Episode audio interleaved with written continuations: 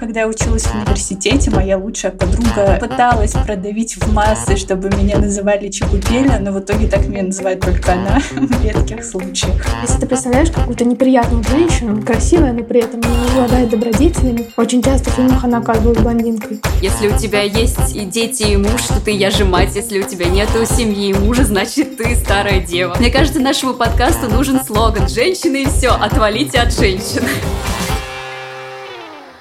Всем привет! Это подкаст «Женщины и все», который делает команда издания «Горящая изба». Мы рассказываем про все, что может быть интересно женщинам и делаем подкаст на самые разные темы. От сексуализации женской груди до любимых реалити-шоу. Я Лера Чепетько, редакторка подкастов «Горящей избы», а вместе со мной главный редактор Таня Никитина. И мой кот. Всем привет! И выпускающий редактор Вика Анистратова. Привет. Танин кот сегодня прям в тему нашего выпуска, потому что да, я решила... его. Да, не выгоняй. Я решила, что сегодня мы поговорим про обидные прозвища, которые часто дают женщинам. Обсудим, откуда они появились, что мы о них сами думаем и, может быть, слышали какие-то из них по отношению к нам. У меня было обидное прозвище в школе, даже несколько. Все потому, что от моего прекрасного, восхитительного имени Виктория можно сделать отвратительнейшую форму Вичка, а с этим словом начинают рифмоваться спичка, затычка, истеричка и очень много неприятных чка, которые, собственно, ко мне пытались прилепить. Правда, это было в основном в начальной школе, и после этого я как-то не сталкивалась больше с оскорблениями в свой адрес и с обидными прозвищами. Но да, даже сейчас человек, э, который назовет меня Вичкой, рискует, что его лицо встретится с моим кулаком. А какие у вас истории? Моя жизнь была очень бедна на прозвища, я даже какое-то время, ну, немного переживала об этом. Мне казалось, что по-настоящему классной девчонки, но обязательно должно быть хотя бы одно какое-то прозвище. Так что я могу только похвастаться тем, что однажды мой одноклассник подумал, что будет очень оригинально сделать это моей фамилии. Производное прозвище Никита. Была такая героиня, я не знаю, знаете ли вы ее. Ну, в общем, это героиня боевика, которая не то чтобы мне чем-то импонирует, просто она совершает ограбление, убийство и очень круто дерется. А еще я э, была очень дрочливая, на самом деле, так что, если честно, это прозвище мне подходило. Но оно и не прижилось, потому что у меня не было ничего прикольного, да и вот. И это прозвище звучит гораздо круче, чем затычка, хочу заметить. Ну, в принципе, да, да, но как бы оно, оно практически никогда не использовалось. У меня были прозвища разные на протяжении всей моей жизни. Ну, во-первых, наверное, всю мою школьную жизнь меня очень редко кто называл по имени. Меня никогда не звали Лера, меня скорее чаще ко мне обращались Валера.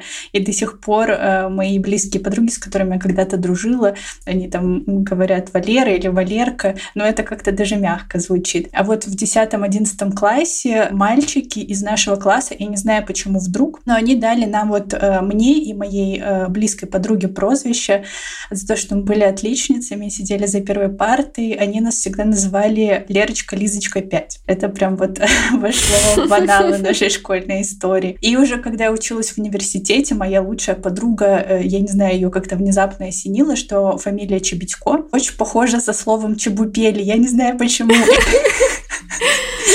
И она пыталась продавить в массы, чтобы меня называли Чебупеля, но в итоге так меня называет только она в редких случаях. Лер, ты рада или расстроена? Ну вот э, Чебупеля звучит мило, я рада, что его никто не подхватил, но вот Лерочка, Лизочка 5 как-то не очень. Не знаю, по-моему, твои одноклассники еще отличились оригинальностью. Я-то думала, будет что-то простое, что-то типа ботанички и все такое, а тут целая фраза. На самом деле, мой папа еще меня периодически называет очкастая, даже когда я не ношу очки, но это он так э, проявляет ко мне свою любовь. Ой, ну я поделюсь с вами, как меня называет мой папа. Он меня исторически называет покемон. И то, что мне уже 29 лет, никак его не останавливает. Какая прелесть. Я тоже расскажу до кучи. Меня отец называет мелочь пузатая, потому а, что я младшая тоже. в семье. Хотя я уже старшая в семье. Да, так что теперь он так называет мою сестру. А, потеря, потеря. Произошла потеря в стане пузатых мелочей. Ну что, свои прозвища мы обсудили, И предлагаю начать наше обсуждение сразу с горячего, с самого распространенного прозвища для женщин, которое наверняка все слышали. Это старая дева. Так называют э, немолодых женщин, никогда не выходивших замуж. И при этом немолодость — понятие очень-очень растяжимое. Например, в России в XIX веке среди крестьян считалось, что стародевичество во-первых, это отклонение и чуть ли не моральное уродство. А засидеться в девках можно было уже к 22-23 годам легко. Вот. Но уж если тебе например, 29, то шансов выйти замуж оставалось совсем мало, ну потому что кто такую возьмет? Да, и помимо того, что женщинам тогда все время указывали, что часики их тикают не только в деторождении, но и в замужестве, тех, кто, по мнению общества, слишком долго сидел в девках, считали бракованными. Ну, якобы раз женщина так долго одна, это как бы вот точно потому, что вот с ней что-то не так. И несмотря на то, что мы говорим о том, что прозвище, казалось бы, было распространено два века назад, э, его и сейчас можно частенько услышать. Э, как вы думаете, почему люди до сих пор придают придают настолько много внимания в жизни женщины э, замужеству. Честно сказать, для меня это до сих пор большая-большая загадка. Я постоянно об этом думаю. И я понимаю, например, почему там мою бабушку допустим, волнует, что я все еще не замужем, потому что, ну, как бы понятно, люди того поколения. Но когда мои ровесники и там мои подруги э, говорят об этом, вот этого я не понимаю. Я даже не понимаю, какие плюсы есть у замужества, что всем женщинам необходимо обязательно выйти замуж. Ну, кроме того, что тебя не будут называть старой девой. Да, реально большой плюс. Нет, ну как э, человек замужем, я, конечно же, всем рекомендую выходить замуж. Оказалось очень прикольно. Но не могу сказать, что это как-то сильно изменило мою жизнь. И для меня тоже большая загадка, почему время, когда ты выходишь замуж, это какой-то критерий, по которому тебя как-то можно можно судить. Могу только предположить, что людей пугает, когда что-то происходит не так, как принято. Ну, то есть сейчас у нас уже всяко по-разному принято, но еще там 10-20 лет назад было очень даже принято выходить замуж э, вскоре после совершеннолетия. И так делали многие наши родители, и так делали их бабушки и дедушки, и казалось, что это, ну, нормальный порядок. Поэтому, например, когда за меня беспокоится моя какая-нибудь бабушка, ну, раньше беспокоилась, сейчас-то я уже, как бы, понимаете, все в порядке, то мне было это понятно, потому что я знаю, что она бы так беспокоилась за себя, потому что для нее было бы странно, если бы она не вышла замуж условно вовремя, как ей говорили вокруг нее, когда нужно, и она беспокоится, что я буду несчастна или что-нибудь такое. Но сейчас, мне кажется, когда в мире полно примеров того, что это не обязательно, и много источников информации, мне кажется очень странным, в принципе, использовать этот термин. Мне кажется, что мы попали в такой некий э, временной перелом, что ли, когда общество уже знает, что можно жить иначе, но еще не успело переквалифицироваться на эту новую волну, так сказать. Ну и как бы чего мы хотим? Э, меньше ста лет назад э, женщинам разрешили юбки выше щиколотки носить, как бы.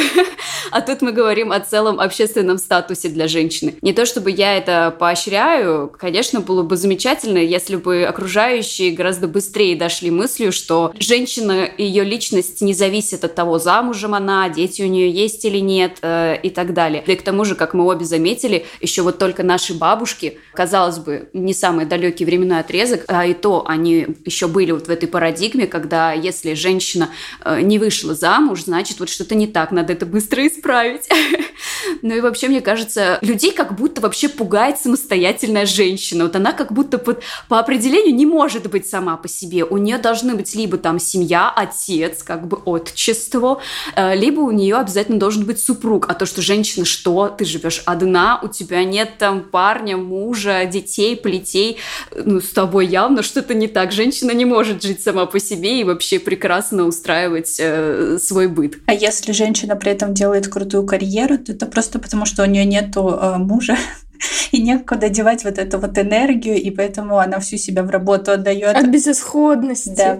Хотя, вы знаете, мы вот сейчас рассуждаем, и я думаю, что на самом деле наверняка найдутся и люди, которые осудят э, женщину, которая вышла замуж рано. И это снова приводит нас к мысли, которая, кажется, просто идет красной нитью э, сквозь всю нашу историю подкаста. К женщинам реально предъявляется очень много требований и правил, и они часто противоречат сами себе, и всегда найдется кто-то, кому не понравится, как ты что-то сделал. То есть ты можешь быть карьеристкой, и тебя могут за это судить. Ты можешь быть э, домохозяйкой, любящей мамой своих детей, и кто-то может сказать, что ты не реализовалась в карьере, и судить тебя за это Как будто бы нет тут никакого выхода, кроме как слушать только себя, хотя это, конечно, сложно, когда тебя все осуждают. Ну, давайте продолжим. Какие еще ужасные прозвища мы считаем частными. Ну, раз уж мы заговорили вот как раз-таки об одиночестве и об отсутствии мужа, и о возрасте в том числе, то есть еще одно такое распространенное прозвище, тире предсказание на будущее, которым э, многих пугает сейчас, это безумная кошатница. И более того, это прозвище не просто обидное, но еще переросло в целый такой попкультурный троп. И наверняка вы видели что-то подобное в кино. Мне вот сразу приходит на ум это прекрасная леди из Симпсонов. Несмотря на то, что я даже не смотрела Симпсонов, но вот эту леди я себе как раз-таки представляю. И если говорить о том, откуда взялся вообще образ кошатницы, то он возник, когда женщины вы будете удивлены, добились прав. То есть в 80-х и 90-х они вовсю планировали карьеру и откладывали рождение детей, хорошо зарабатывали, меньше сидели дома. И эти перемены в очередной раз напугали общество, потому что как же так женщина не сидит дома. Поэтому этот образ рушил привычные гендерные роли и патриархальные ценности. Да, и получается, вот эту безумную кошатницу придумали как бы как страшилку, э, которая напоминала женщинам, что нельзя, нельзя слишком увлекаться собой, забывать про свое женское предназначение, иначе ты станешь посмешищем, ты станешь жалким зрелищем или даже монстром, потому что считается, что женщины, которых можно назвать безумной кошатницей, это такие ненормальные, странные женщины, которые живут не дома, а прямо-таки в берлоге, где кругом только пыль, грязь и два десятка кошек. Я должна сказать, что хотя в моем представлении э, жизнь с кучей кошек больше выглядит как какой-то рай, чем как трагедия, потому что у меня есть кот, он всего один, но я очень его люблю, и мне, в принципе, не кажется, что умножение кота — это какая-то проблема. Но я погрешу против истины, если не расскажу вам, что на самом деле в моем детстве присутствовал образ безумной кошатницы не только вот в теории, а я действительно знала такую женщину и немного ее боялась. Когда я еще училась в начальной школе и жила в славном районе Москвы под названием Чертаново, то прямо над нами на последнем пятом этаже жила тетя Люся. И вот она была прям такой вот, как вот из этого архетипа, который я описала. У нее дома было несколько кошек, также у нее были, по-моему, две собаки, а также у нее, кажется, был петух, и, по-моему, еще какое-то животное, такое из деревенских животных, может быть, коза или что-то такое. И, во-первых, они издавали страшные звуки, потому что я просыпалась, например, от кукарекания петуха, что в городе реально странно. Вот от нее действительно довольно страшно пахло. То есть она жила в квартире вот с многими животными, и, кажется, она жила одна, и, кажется, она, ну, не очень хорошо умела поддерживать там чистоту, поэтому тут действительно сильно пахло, и для меня вот эти рассказы про безумную кошатницу действительно накладывались на образ тети Люси, и меня, ну так, немного тревожили и пугали. А вас когда-нибудь пугали такой перспективой, и вообще видели ли вы что-то плохое в том, чтобы быть безумной кошатницей. Меня никогда не пугали такой перспективой, и я не вижу в этом ничего плохого. На самом деле, вот э, Таня рассказала сейчас историю. Я в целом, кажется, видела э, подобных женщин, но я и видела мужчин, которые тоже вот э, уже в возрасте и вот э, какую-то свою, наверное, невыраженную любовь и заботу проявляют к разным животным, и у них тоже в квартире там не всегда чисто, и разное бывает. Но я поняла, чем старше я становлюсь, становлюсь, я прям замечаю за собой, что у меня какая-то вот эта любовь к животным э, становится все сильнее и сильнее, что я вижу этих собачек на улице и хочу их всех затискать, и думаю, мне нужно купить собачку. А я думала, вот мне нужно завести второго кота. Да. Я тоже поделюсь своим образом безумной кошатницы. На самом деле в моей жизни его не очень-то особо было, потому что я провела детские годы по деревням своих бабушек, у которых э, было свое хозяйство и стабильно там а кошка, четверо котят, какой-то еще кот прибился, то есть рядом с ними всегда были кошки, при этом они были замужем, у них было свое хозяйство, и они вообще не производили впечатление безумной кошатницы. Но даже если рассматривать именно вот что безумную кошатницу, кажется, что в этом нет ничего плохого. Безумцы хороши тем, что они живут так, как они хотят, не завися от чужого мнения. Это же прекрасно. Кошки — это прекрасно. У меня вот есть кошка, и я ее просто люблю до одурения. Я иногда ее хочу затискать в своих объятиях и никогда не быть онлайн.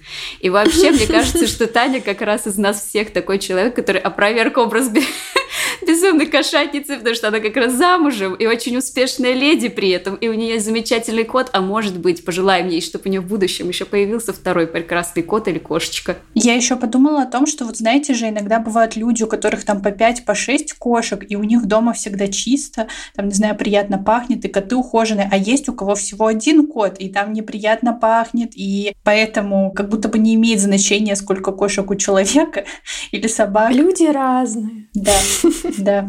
Люди разные, а котики всегда прекрасные. И еще, кстати, я предлагаю такое обсудить очень обидное и, как по мне, максимально просто сексистское прозвище – это так называемая тупая блондинка. Это оскорбление тоже выросло в целый стереотип, потому что глупые блондинки, они появляются в кино, в анекдотах, в каких-то даже мемах. И давайте обсудим, вы когда-нибудь придерживались стереотипа о том, что светловолосые девушки менее умные? Ну так скажем, я согласна, что это стереотип реально тупой и очень злющий. Не могу вспомнить, что я бы когда-то либо так прям думала, но я на самом деле помню, что когда я училась в школе, и были популярны всякие шоу, например, «Блондинка в шоколаде» с Ксенией Собчак, или когда была очень популярна Пэрис Хилтон и какие-то другие блондинки Голливуда, которые такие носили все розовое, на самом деле я отчетливо вспоминаю, что я не то чтобы переносила это на других блондинок, но я была довольна тем, что я темненькая. Я такая, ну как бы мне, по крайней мере, не нужно переживать о том, что как бы обо мне будут кто-то стереотипно думать. Вот как хорошо, что у меня все-таки темные волосы. И вот я как бы гордилась этим. И на самом деле, возможно, я льстила себе немножко тем, что, ну, как будто это делает меня немного умнее. А, это звучит действительно глупо, но, а, по-моему, так было. Вы вот тоже все брюнетки, расскажите, у вас были вот такие вот мысли?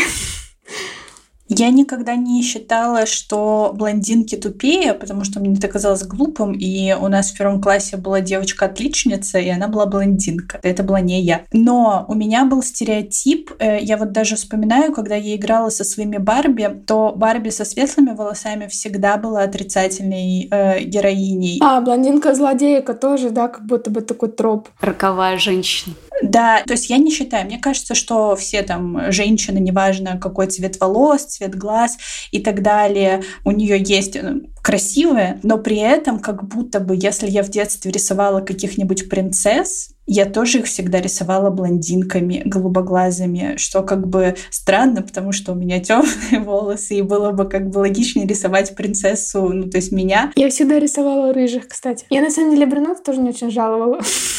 Мне казался рыжий лучший цвет волос. Вика, у тебя как? А что, если я расскажу, что, несмотря на свой темный цвет волос, я была блондинкой? Э, я очень для меня продолжительное время была платиновым блондом. Мне он очень нравился, и я перестала его красить только потому, что это было очень муторно с моим темным цветом волос сидеть в салоне по несколько часов и ждать, когда подействует перекись, потом это все тонировать, плюс светлые волосы склонны к э, желтению на солнце, что, в общем, добавляла больше пунктов в мою бьюти-рутину, поэтому я мысленно прониклась уважением к женщинам, которые красятся в блонд всю жизнь или там поддерживают блонд в том состоянии, чтобы он был красивый, и как бы отказалась от этого цвета. Но зато я могу с уверенностью сказать, что цвет волос никак не влияет на умственные способности. Сюрприз, сюрприз. Кто бы мог подумать. Кстати, я тоже когда-то мелировала волосы и осветляла, потому что у меня был амбре, и казалось, что когда краска смылась, амбре, волосы стали такого светлого оттенка, даже начиная с корней волос. И мне всегда так нравилось на себя смотреть, потому что, внимание, мне было 19 лет, и мне казалось, что со светлыми волосами я выгляжу моложе. Слушай, я тоже про это слышала. Почему-то очень часто советуют, знаете, осветлить прядь у лица, чтобы освежить как бы свой вид и выглядеть моложе. Я не знаю, обосновано ли это чем-то, но я это не раз слышала. Наша автор Даша Суворова, которая как раз написала очень классный текст про стереотип тупой блондинки, рассказывала, что у людей как бы подсознательно блонд ассоциируется с молодостью, потому что дети часто рождались вот со светленькими волосами, и поэтому это вот с одной стороны, что да, подчеркивает как бы внешность, с другой стороны ассоциации, что вот юность, свежесть, вот это вот все. Ну вот давайте как раз тут сразу поговорим вообще, откуда э, взялся образ тупой блондинки. Вообще считается, что такой э, самой первой тупой блондинкой в истории была французская актриса и куртизанка 18 века, которую звали Розали Дюте. И она всегда, когда говорила, делала такие многозначительные э, паузы в разговоре, и казалось, что как будто бы она не знает, что сказать. И так э, у нее возникла репутация красивой и пустоголовой девушки. Мне кажется, что тоже сегодня медленно говорю и делаю паузы. Я не уверена, что дело было в этом. А спустя 150 лет образ тупой блондинки осел в массовом сознании благодаря американской писательнице Аните Луз. Она придумала героиню Лорелей Ли, и, возможно, если кто-то не читал книгу, то наверняка видел фильм, который называется «Джентльмены предпочитают блондинок», и как раз в образе Лорелей была Мерлин Монро. И вот после этого фильма, еще после ряда э, ролей, к Мерлин Монро тоже прицепился образ тупой блондинки, от которого ей потом долгое время приходилось избавляться, и, кажется, до сих пор многие так не относятся. Но у нас есть э, текст, который, кажется, написала Вика, про Мэрилин Монро, что она не была тупой блондинкой, и ссылку на него мы оставим в описании. После того, как а, ты, рассказала, что ты все время играла в Барби и делала блондинок злодейками, я подумала, что действительно мы не отдали должное еще и этому образу, такой именно блондинки-злодейки, которая обычно и не отличалась каким-то большим умом. И я сразу вспомнила, что этот образ внедрялся в наши головы прямо с детства. Помните фильм, например, «Двое я и моя тень» с близняшками Олсены? Помните, как они строили козни против вот этой неприятной новой молодой жены своего отца, которая была блондинкой? По-моему, это максимально типичная героиня для вот таких американских фильмов. И кажется, что, ну, если ты представляешь какую-то неприятную женщину, которая, она как бы красивая, но при этом она не обладает добродетелями, очень часто в фильмах она оказывалась блондинкой. Господи, я не знаю, я все время вспоминаю именно вот что вот «Злодейки» в кавычки, это мультфильм «Атлантида. Затерянный мир» Диснея, где была эпизодическая героиня Хельга Синклер, кажется, ее звали, которая была сообщницей вот главного злодея. Боже, она такая шикарная женщина, несмотря на то, что злодейка, мне кажется, что это просто вот она. Да, злодейки часто бывают шикарными. Не знаю, я когда думаю о злодейках, которые мне нравятся, я все время представляю вот эту королеву Нарнии, которую играла Хильда Свинтон. Я, кстати, не понимаю, она блондинка или это цвет волос нельзя никак определить. Давайте попробуем поговорить про хорошее. И вспомним своих любимых книжных или киногероинь, которые блондинки, но они разрушают вот эти стереотипы. Сразу мне пришла на ум, во-первых, когда Таня начала говорить про э, фильм «Двое и моя тень», и я сразу такая сестры Олсен, обе светленькие, и начала думать вот про этих девочек-тинейджеров, которых я любила в детстве. Я поняла, что из всех диснеевских героинь, ну, знаете, там вот э, Хана Монтана был сериал, все тип-топ лежит Зака и Коди, и вот из таких сериальных героинь, по-моему, Хиллари Дафф, которая играла Лизи Магуайр, это чуть ли не единственная главная героиня блондинка Дисней в подростковом сериале. И еще я в детстве тоже и до сих пор горячо и нежно люблю э, сериал э, Вероника Марс про старшеклассницу Веронику, которая помогает своему отцу вести всякие детективные расследования. И ее играет э, актриса Кристен Белл. Возможно, вы слышали ее голос в сериале «Сплетница», потому что она озвучивает как раз-таки сплетницу. И она тоже блондинка. И она классная. И Вероника вообще, мне кажется, такая girl power героиня. У меня после твоих слов ностальгическая кость замерла. Мне, если честно, из блондинок действительно нравится Лорелей Ли, но именно из фильма «Джентльмены предпочитают блондинок», и расскажу почему. В фильме есть эпизод, и гуляет легенда, что Мэрилин Монро сама настояла на включении этой цитаты в фильм, когда Лорелей, скажем так, ставит на место отца своего богатого жениха, и шокированный отец говорит что-то в стиле «Я думала, она глупая», на что Лорелей отвечает «Я могу быть умной, когда нужно, но мужчинам это не нравится». И как мне показалось, это очень здорово показало, что Лорелей на самом деле вообще никакая не глупая блондинка, она просто таким образом манипулирует людьми, а как мы обсуждали в одних из подкастов, я отчасти восхищаюсь людьми, которые умеют манипулировать, и поэтому в моем представлении образ Лорелей сразу вышел из вот этой стереотипной блондинки в образ образ э, женщины, которая просто знает, что она безумно красива и что она может этим пользоваться, и она этим пользуется. И мне это так понравилось. Таня, а какие у тебя любимые блондинки? Я почему-то первой вспомнила Нуру из сериала «Скам», хотя она очень на мой взгляд, очень красивая. И со своей еще красной помадой. Она прям такая классическая блондинка, при этом она очень рассудительная. Мне кажется, она самая рассудительная среди своих сотоварищей. Кроме, может быть, Саны, но она позднее появляется. Вот, и мне кажется, она хороший пример. А еще я подумала, что, например, «Друзья» — это неплохой пример ситкома, в котором а, блондинка не соединяется со стереотипом о глупой блондинке, потому что там блондинка — это Фиби, а легкомысленной скорее можно назвать Рэйчел. То есть они как будто просто проигнорировали этот троп и молодцы. Угу. Фиби такая чудная. Я еще, когда думала про актрис блондинок, сразу у меня в голове почему-то возник образ Сир Шарона. И мне кажется, что ну, у нее же светлые волосы, но в ее... Она выглядит такой интеллектуалкой.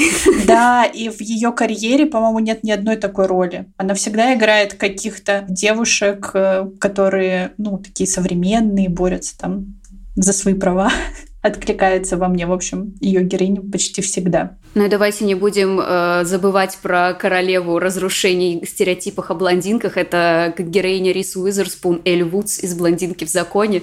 Опять же, тут нужна вставка «она» в блестках. Но Эль действительно классный пример э, женщины, которая доказала, что не стоит судить о женщине по тому, как она выглядит, и что женщина прекрасно может сочетать в себе интеллект, красоту, отзывчивость и много-много других потрясающих качеств, и на это никак не влияет ее цвет волос. О, а еще когда Вика говорила о Лорелей из вот фильма как раз-таки «Джентльмены предпочитают блондинок» и про то, что она как бы манипулировала всеми, я сразу еще вспомнила про Эми из «Исчезнувшей». Да, да, я тоже про нее подумала. Она вообще злой гений. Да, никто не назовет ее тупой блондинкой, мне кажется. Опасно, опасно недооценивать. По-моему, в начале фильма и книги, я ее тоже читала, она вот как раз-таки пыталась быть э, такой женщины, которую точно захочет мужчина, и где-то оказаться менее умной, чем она есть на самом деле.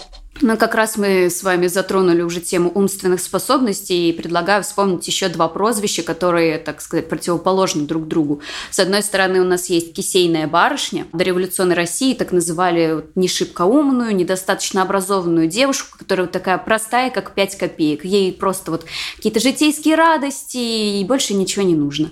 И в противовес ей есть синий чулок, и так называют наоборот женщину, которая увлекается наукой, у нее какие-то книжные интересы, э, но она из-за этого не женственная, не обаятельная и, конечно же, одинокая.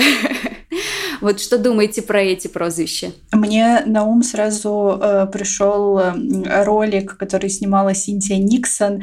Э, да, ничего, мне нравится ни то, ни другое. Да, я не знаю. И на самом деле, я признаюсь, может быть, после этого меня посчитают не тупой блондинкой, конечно, не знаю, тупой шатенкой. Но вот про кисейную барышню, про синий чулок э, написала наша авторка Даша Суворова, и я до этого текста не... Ну, то есть я не так думала про эти слова.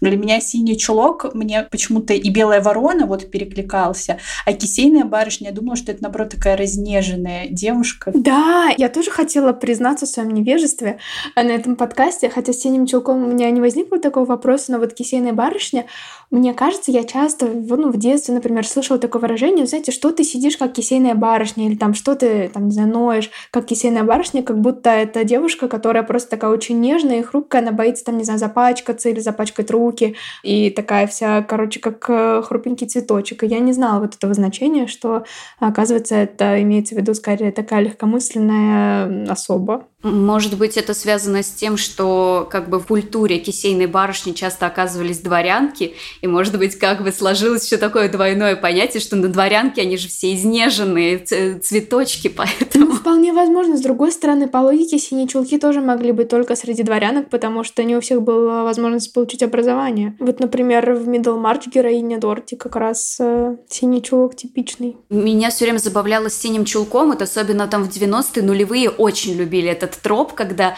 э, в подростковом тинейджерском таком кинце главная героиня, она вот именно что синий чулок, э, что она там закапывается в книгах, ей ничего не интересно, кроме там ее книжек и э, какой-то науки, но потом приходит кто-то, какая-то фея или стилист, как, как в нулевых, который преображает ее, да, и вот этот вот прикол, да, что она снимает очки, все таки боже, так она все это время была прекрасной.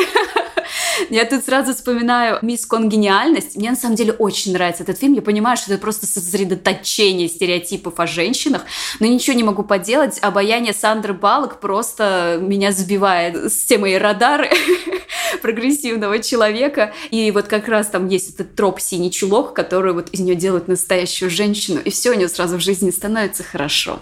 Фильм это все она которое я тоже люблю смотреть, хотя понимаю, что это очень сексистская история. А есть какие-то прозвища, которые вас тоже бесят, но мы их сегодня не обсудили. Потому что вот мы когда говорили про возраст, я сразу вспомнила это выражение «женщина бальзаковского возраста», которая я всю жизнь думала, что это э, женщина уже такая в возрасте, которая там, ну, 50 плюс лет, а оказалось, что это 30-летняя женщина, и, насколько я понимаю, Таня, тебе один, один год, год? Один год.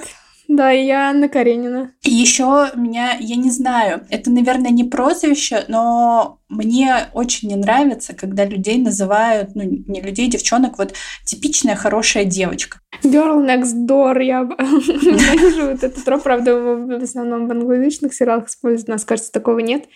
То, что мы не живем в домах. Просто про хорошую девочку, как будто бы с одной стороны, и у нас у самих в СБ есть тексты про это, что нужно разрешить девушкам быть самим собой и переставать всем угождать и быть хорошей, а с другой стороны, как будто бы, ну, если вот девушка сама по себе, ну, вот она просто такая хорошая, спокойная, она не подстраивается под какие-то патриархальные устои, она просто такая сама по себе, а эта вот хорошая девочка звучит как ругательство. Меня это бесит, в общем, и очень сильно злит. Я согласна с этим. Звучит, как будто это, ну, не знаю, что-то скучное, что ли. А что, ну, вот быть там, не знаю, дерзкой бунтаркой, это вот это класс. Или какой-нибудь маниакальной, такой мечтательной девушкой. Мне кажется, хорошие девчонки. И, может быть, обидно такое слушать, это правда. У меня есть прозвище, которое терпеть не могу, и оно связано с началом нашего подкаста, кто внимательно слушал. Это прозвище «Истеричка». А, помимо того, что я его как бы слышала в свой адрес, а, я однажды решила ради интереса а, загуглить, а какой же есть мужской эквивалент. И что же вы думаете, я нашла? Ничего.